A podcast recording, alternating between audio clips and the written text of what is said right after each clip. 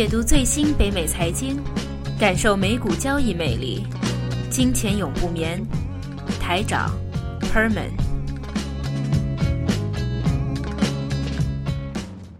OK，十二月十一号的金钱永不眠节目，那今天有我台长，还有啊 Alvin 你好，，Hi，Hello，大还有家好。Herman 你好，哎，台长你好，很久没见了。很久没见啊。那我们今天三个人都在那录音，我们是呃刚刚收市。嗯，上周我们的就说是欧洲央行带走整个市场在做这个过山车，又上又下，上周坐了两天过山车，对，这个星期呢坐一个星期的过山车。做了一个礼拜啊，整整一个礼拜的过山车。那到底是谁推动了整个市场的波动性的话，一定是油价啊，有非常相关的一个呃因因素在这里。油价现在终于跌 跌破了三十五啊，跌跌破三十五啊，今天是啊，就我们这个什么油价先交代一下这个是 WTI 就呃纽约的汽油来的期货油价。那其实英国那边的布兰特特也接近三十五啊，嗯今天。对那现在好像两位都不敢预测油价的走向。对，现在已经没人敢预测油价了，每天都说觉得快要见见底了，但还是不到见底。啊、底的话就不要说我们了了，，现在庞博社的那些 嘉宾都不敢预测油价，连 Bloomberg 上面的人都不敢预测油价了。因为之前高盛是出来说会到二十块，但这一个的话是去呃，这今年大概五六月份的时候，当时油价也去到三十八，在那个位置的时候，它就出了到二十，但那时候没有人相信，嗯为什么呢？因为后来油它油价其实是反弹到六十块的，啊嗯后面的话就在啊五十到六十炒了一个区间。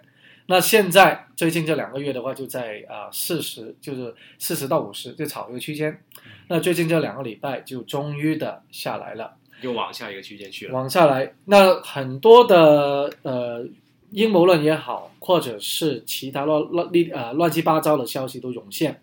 其中一个就是中东的问题，包括是呃土耳其跟啊、俄罗斯，俄罗斯这个之间的关系。嗯，那阴谋论无非的话就是说，因为之前啊、俄罗斯的关系跟西欧和跟美国的关系比较紧张，所以说大家要啊、制裁这一个俄罗斯啊，因为现在俄罗斯就很惨，这所以说俄俄罗斯的话就更加要搞一些地缘的政治，希望把油价能够提高上去。哦，但是有一个很怪的现象，就是说，既然油价这么低，之前我们上周的节目有提过，油主就是那个阿拉伯的那边的 OPEC，嗯那个油主的话，竟然没有减产，还要增产，还要增产。嗯那其实有另外一个消息是，伊朗可能在明年一月份，就下个月开始解禁，哇，它也可以把这个石油对在国际市场上面去销售。嗯那它的量也不少，嗯，它好像全世界排第二的，呃，差不多的。又以国嗯单一个国家来说的话，嗯它可能这真的是排到第二。所以 OPEC 就提前行动了，是吧？所以大家的话那如果大家都呃在油价这么低的情况底下都没有去减产，反而去增产的话，那有一个推算，就会不会未来的油价就越来越低？所以说现在先快点推出来。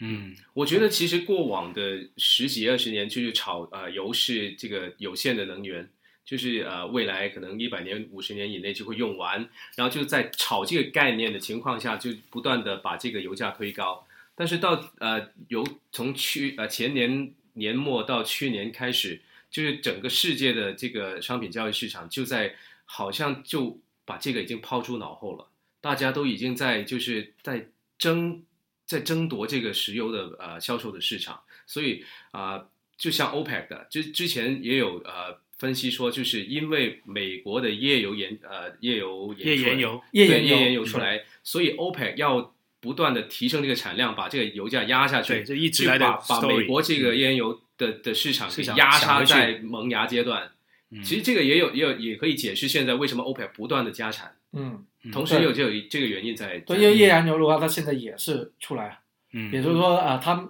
而且要进军这个市场的话，就那个份额啊，它要抢占这个能源价格这个份额。还有另外的话，页岩油其实页燃页燃气更加更加大是页燃气，叫 shale gas，对，是不是？页燃气现在美国的天然气那个价格已经差两块钱了。嗯，那这样的话，对于煤啊，对于石油这这些别的一些传统呃燃燃料的话，它冲击是非常大的。而且美国很多工厂工业它是有两套的那个燃烧系统的，就一套就是烧油的，一套就是烧天然气的。那如果它一要一烧天然气，那对石油的 demand 又减少了，就需求又减少，同时供应又不停增大，同时中国经济又在增速放缓，然后呢，所有东西欧洲呢又增速放缓，所有东西都出现问题的话，demand 又减少，呃，supply 又不停增大，还有第三个就是 加息嘛，嗯，加息的话，美元又要又要上去，对，那 WTI 是以美元换算的，嗯。那美元也是，而且这周里面没有今天今天其实欧元也涨了，布兰特可能跟欧元有关系，这个汇率的话，我们等一下再说说。这个。所以各种东西主力加起来是因为油价其实现在啊啊、这么低的话，还有很呃反映出很多的政治因素。像第一个首当其冲啊、在政治方面有大的变化的国家是委内瑞瑞亚、瑞拉、瑞拉委内瑞拉，因为他之前的那个强势政府的话啊、都是通过啊、这个经济又不不错嘛。啊，因为委内瑞拉其实在啊十几二十年前的话，它是南美其实比较富有最富的国家，裕的国家，嗯，对，但现在最富有的国家知道是谁吗？就是巴西吗？哦，秘鲁、智利，智利啊，对对对，智利，因为智利的 差不金融多那一带金融系统的话，在全南美洲是最健全，嗯，而且在整个的经济模式的话都比较啊、全方位的一比较点点稳定啊稳定了，那现在就有可能啊、刚才提到委内瑞拉的话，可能现任的总统不一定能够连任。嗯那其他的一些国家，呃，其实我们居住的加拿大 也是非常的麻烦嗯啊，在这一个油价这么低的情况底下，那现在当然现在当然也有一些国家是获利的，我们上次有说过嗯啊，第一个就现在在搞事的土耳其，土耳其获利为什么？哎，我没没听我们上期的节目、啊，我有听忘了 是什么呢？是关于啊、伊斯兰国的那个。哦。啊，因为他是前伊斯兰国现在就爆出了一些消息是啊，当然是这个是从俄罗斯方面对对，他卖卖卖油大概二十块左右卖给、哦，买伊斯兰国的油，对对。卖给你的土耳其，那土耳其就按照市场价卖再卖出去再转卖出去转卖出去。嗯。那所以说，为什么俄罗斯的那个战机本来是要攻击那些啊伊斯兰国的那个车队，那石油车队啊，但然后特机就把它打下来了，啊，现在就把它打下来。断尾。其实他过了那个边界，现在很多的消息爆出来，就是说只是过了边界十七秒，对嗯啊对，十七秒就打下来了，就打下来。所以其实也也估计是给那些运油车护护航的那个状态。对，土耳其军方其实是给那些运油车护航的那个状态，所以一有俄罗斯的飞机飞过十七秒，你想一下多么短的一个时间，就我们刚刚说一句话的那么时间，已经把它打了。对因为土耳其呃，这个就涉及到很多的历史原因。其实土耳其跟俄罗斯打了几百年的仗，啊，对对对，哈哈，打了几百年，所以说就啊、这个地缘政治的话，没有一时两刻可以搞得清楚。那到底会不会俄罗斯会继续的在这个中东这个地方搞多点的动作，希望把油价提高上去啊、有点困难，因为现在目前是这个真的是产量很多，嗯但需求同时是很低。嗯其其实排除那些政治因素以外，那么呃这几年那么多新能源的的出来，其实也对油价形成一个挺大的压力。就嗯反正油价，我觉得就是从以前的卖方市场变成了现在买方买方的市场了，已经是。嗯嗯，那现在回到刚才我们提到汇率的问题啊，那呃有没有发现最近当然除了加币以外，其他的商品货币都是涨的嗯，？OK，欧元涨的欧元涨的，啊、嗯日元涨的嗯啊，还有英镑也是涨的。嗯嗯那加加元虽然也是呃商品货币，它的跌的话，因为就是油价的问题啊，这是最直接的问题。嗯那其余的话，我们现在在猜想一个是，我们一直在说美元在没有真正的加息之前，已经上涨了百分之二十几了，嗯差不多百分之三十了，嗯涨了这么多。那我们都一直在说，如果万一真的是加息出来，可能美元会掉回头，先嗯卷一卷，回套，因为 buy the rumor, sell the news。对，啊，嗯还没有真正实施，已经炒了这么高。好，现在下周三就开始有个议息的结果出来，嗯，那美元就开始反而回头了。嗯那如果一直的这样子回头下去的话，会不会真的加息的时候，美元反而会涨？哦，你是说它在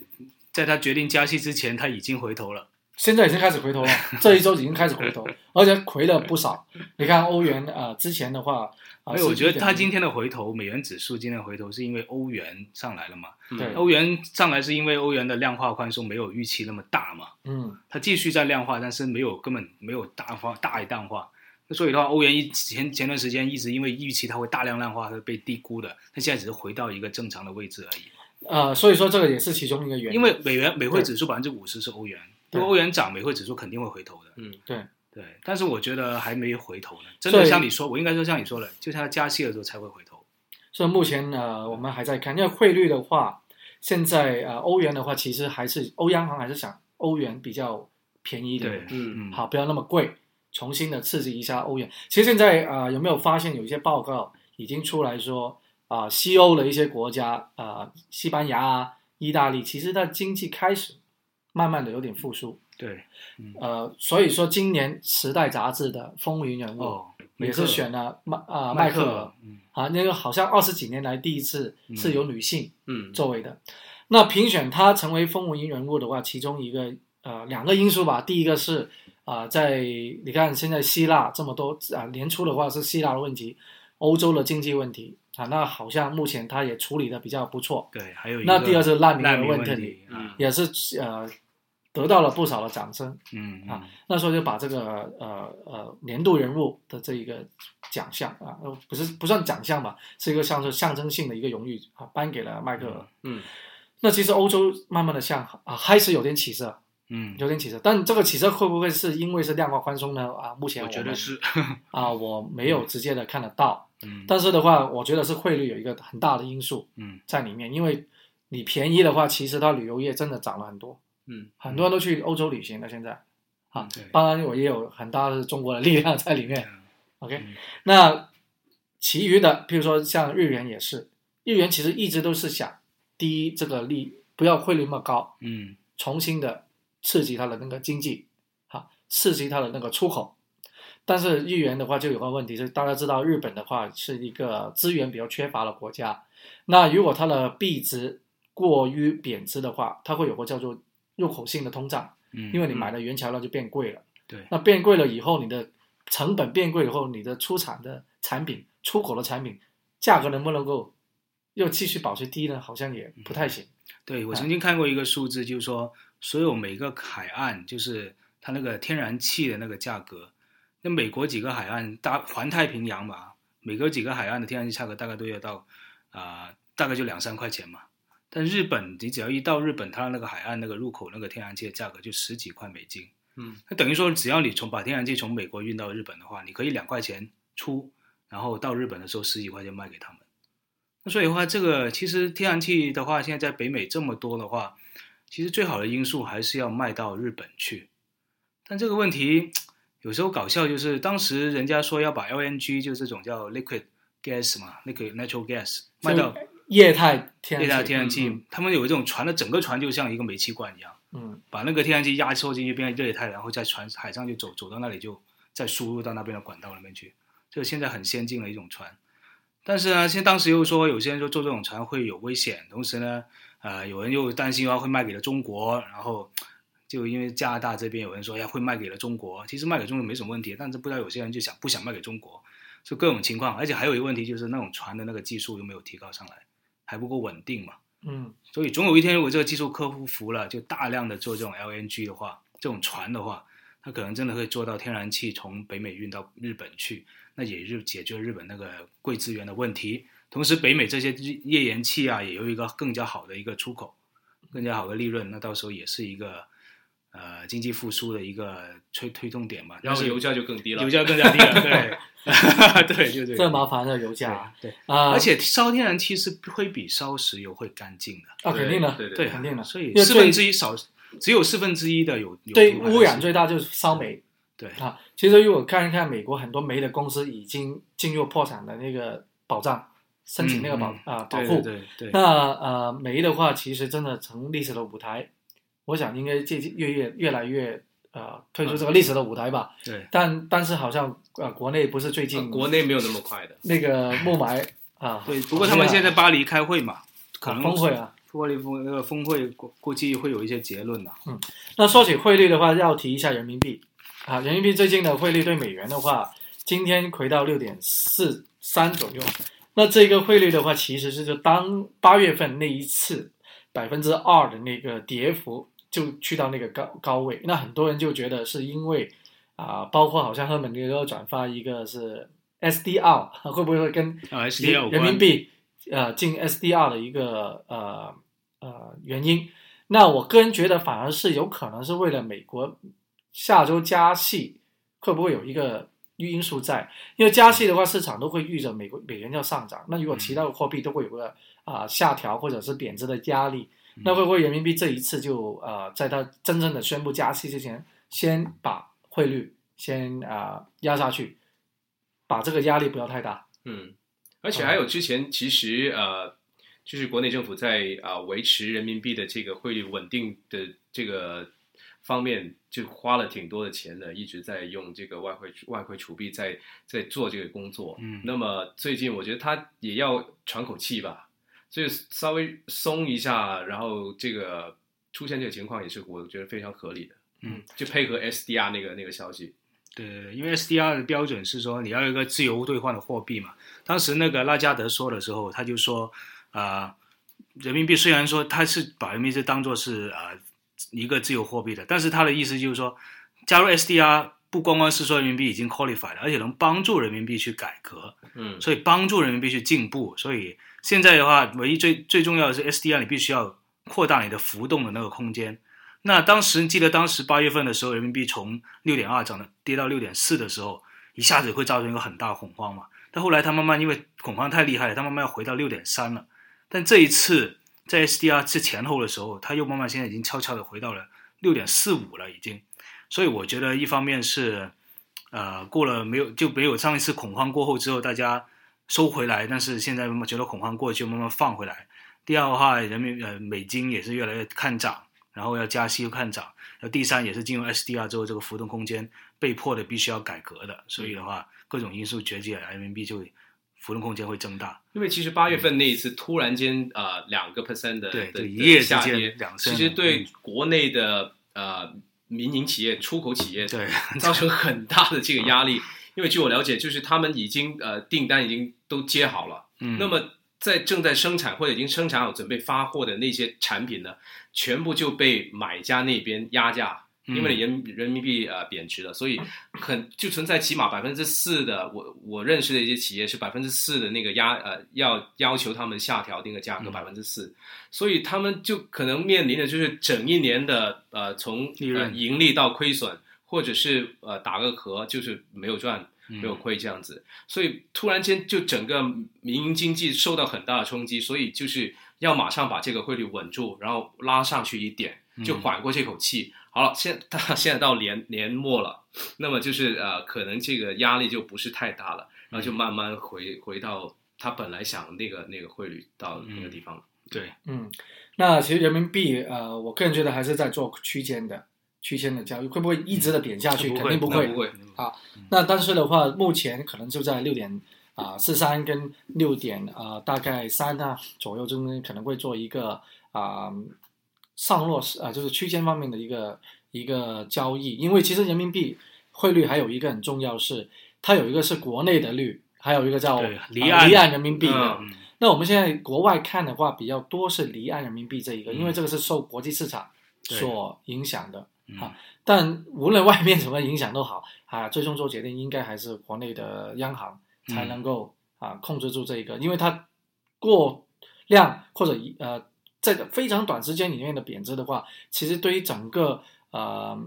环球的呃经济体系，对于中国市场的那个信心会打击的。嗯，好像八月份的那一次，嗯啊，那个造成，所以它它一定会在一定范围里面控制指数，也不会过分的呃贬值，但同时的话，也应该在在过去十年那个升值就升值的通道那个通道已经结束了了，啊，应该结束的了。对呃，那我们呃下一个话题不如回到啊、刚才那个油呃石油方面能源公司，因为好像对某一个啊、投资类别的产品或者那个行啊、板块造成了非常大的影响，就是我们说的高利息债券、或者叫债垃圾债券。垃圾债券或者叫垃圾债 John 券。Bond，对，那重新，我们之前节目也介绍过什么叫呃垃圾债券，但现在再重新再说一次，垃圾债券的话也不一定说真的是垃圾啊，只是说它的平等的话，评分是啊 B B BB B 嗯。B 以下的一些债券。因为因。为大家都知道标普啊、穆迪啊这些，它有个评级机构嘛。嗯。它如果是 A 级以上的债券，叫做 investment grade，就是投资级债券，就是说大大的公司，呃，包括国家 AAA 就是呃加拿大、美国这些国家债券、省债券这种比较稳定的，就 A 级能够达到 A 级叫 invest investment grade 的这种。但安全性最高的，对对对，就 default 的一个几率最少的，他们比较稳定的财政的。但是呢，到了下面这一种，比如说中小企业、小的企业啊，他们就不在这个 A 级里面，他们在 B 级里面，他们只有自己的债券，那债券的风险会高一点，自然回报率，他所谓的就借对于企业来说，借贷成本就会高一点了，因为利息要给的多一点嘛。但同时呢，嗯，同时呢，你债券我们都说债券是自由浮动的嘛，它像一个拍卖一样，就说我一百块钱的债券，十年三年之后还清，每个月多少利息？我现在拍卖，现在原价一百，有没有人往下？通常就是往很难说。比如说有时候政府债券有些人抢的话会往上走的，但如果一百没人要，它就九十九，有没有人要？九十八、九十七、九十六，一直往下走的。现在有一些，比如说刚才说我们说到呃那个煤啊的产的公司的债券，现在一百块钱的债券，短期的三年内还清了，已经跌到多少了？跌到六十了。嗯，嗯所以它极大的一个，所以你三年的回报率就有百分之啊四十三三十四除以多六十，就最少有四十的回报率，但是也很大风险，就是它公司瓦解了，它要变卖资产还你，或者啊、呃，它根本就还不起，中间就还不起利息，那肯定就变成违约了，那啊也要变卖资产还你。啊，对，但当然他还有资产，但是资产 liquid 呢有没有有多少时间呢，又很难说，所以风险也蛮大这种东西。嗯，那今天就更因为高高利息债券的话，其实在一个呃金呃一个基金的体系或者是一个一一篮子的债券的投资里面对是应该要有的。对，要用呃重不重要的话，就看那个看那个定位它的风险风险的程度吧。嗯但一定会有这一个高息债券。对，但其实高息债券在呃整一年今年来说都表现的非常的差，嗯非常的差。因为为什么呢？因为其中第一个很重要的原因就是加息的预期。对，因为加息的预期从去年已经炒作到现在啊，整整一年多的时间，对都没有真正的加起来。但是这个星期就大家就觉得就快要成真了，对，对对对，所以就抛售的更加厉害。对，对好，它为什么会这样呢？是这样，大概来美国那个联邦储备局的利息 FMOC 的利息，它就是银行之间的同业拆息嘛。就是说，政府如果银行出现问题的时候，我们政府借钱给银行，charge 你多少利息，就是那一个利息。那如果那个利息都要往上走了，那等于说整个行业那个地就是标的了，就是嗯不一定，但是它大家普遍认为那是一个标的。如果所有的借贷成本都往上走了，那我们刚才说那些中小企业，甚至现在最严重的那种所谓的呃能源的，还有呃 mining 的，就是一些矿产矿矿产资源这种公司，它借贷成本不更加高了吗？这个 spread 更大，而且它现在这个差距，比如我给大家一个数字，现在隔夜拆息美国呢就很低了嘛，百分之零点几，零零到零点二五零，点二五对。嗯，但是到了呃它国债呢，十年国债呢，大概就是有二个 percent 多一点。啊，今年是二点一四，二点一四多一点，对。嗯然后呢，债上上面 investment grade 现在今年是多少了？大概是也是二到四这个距、嗯这个距离。但是，一到我们所看到的这个叫 high yield 的 index 呢，就一下就去到差不多八。就是高高利息债券的对个那个 index，它它有一百个这样的高 high yield 的这种公司，就 B 级的评级的公司，他们的那个债券那个 yield 那个回报率有多少？现在已经到八了。就说你借钱给这种呃 B 级的这信贷评级是 B 级的公司的嗯回报率到八了，再上去就连年连回报，对，连回报年回报大概是8%八个 percent。嗯如果再上去是能源的，那很惨。能源的高息债券跟的，嗯已经到了今年的话，现在到已经到十二了。嗯，如果再到刚才 mining 的话，现在都我都看不到顶在哪里，十四到十六，甚至二十二，有人说二十二这样一个所以说你买它的债券，一年的回报已经百分之二十六，对，百分之十几，百分之十几，但是它有很大机会根本还不起钱。嗯。对。所以的话，这种公司等于是恶性循环，它借贷融资成本越来越高，然后呢，它的持有油价又越来越便宜，然后它又还不起钱，那它刚刚就破产了，就 default 人变卖资产还，所以这个风险非常大，对我于整个们的节目一直在强调一个在啊、美国市场啊、或者说美元资产价格的虚高，哈，直接的呃造成的凶手就是那个啊，不要凶手，这因原因的话就是那个低利率，对啊，因为这企业如果借钱嘛，对，哇，这。么便宜，嗯啊，肯定前几年就不断的借，不断的借，对，借完钱的话突，然间油价一跌，突然间油价一跌，公司可能啊、现在基本上大部分公司都是亏损的了，嗯，啊，亏损的话，那你怎么还钱呢？对，对，而且你以前借的那个钱，很多都不是发展业务，会逆回都花了逆回报，对哦买买公司买这些乱七八糟公司，给个年薪买个公司几百万几千万就买出去，所以钱都没有了。那又没有就那个油价没有低下去的话，他买回来的公司又不能产生产生利润，他本来说产生利润来还利息的嘛，现在没有产生利润，那怎么还利息？那就死了。这为什么债券会有这个大风险啊？我们当年的雷曼兄弟倒闭，你知道雷曼兄弟为什么它会会造成这么大冲击？因为他的债券评级是 A 的，对，但是是 A，但是他的债券所拿拿的债券那种次贷根本连 C 都不如，嗯，那等于说一个 C 的债券你给他 A 的评级，那他这么低的成本买了这样一个这么高风险的债券，嗯他一倒闭，那么全部人都死了，连那个大叔大妈退休金都没有了，有些人。嗯不过后来现在后来 AIG 后来呃国家就美国背澳之后就把它给还慢慢给还了，还了四年慢慢还清了，现在也嗯，对对。那因为呃，刚才你提到，无论 A A 也好，B 也好，反正现在在金融市场只有一个东西叫做无风险投资，啊 那个就美国国债，对啊美国国债，其他的话都是有一定的风险啊但是在里面。对。但一旦呃出现一些大的金融危机啊，比如说呃现在这个其实高息债券是有个危机在里面，嗯。一旦它的泡破的话，肯定是另外一次的金融金融危机。嗯所以说为什么他在呃，你看看现在耶伦他的做法，他每一次做这个决定呢，他都不想希望在整个金融市场造成太大的波动，对。嗯啊因为一旦 扩大到了波动，那么好像本来我这个事情是向好的啊，但是一做出来是反效果，啊，那可能他就变成罪人我估计他也觉得，就是现在很多泡沫，他就不想太大的动作，不知道会捅捅破了每破捅破一个泡沫，他都不知道。嗯对，嗯捅破了就很麻烦。嗯，OK，那今天的节目差不多，嗯好好，那我们下周继续。好，好今天我们再见，OK，拜拜。拜拜拜。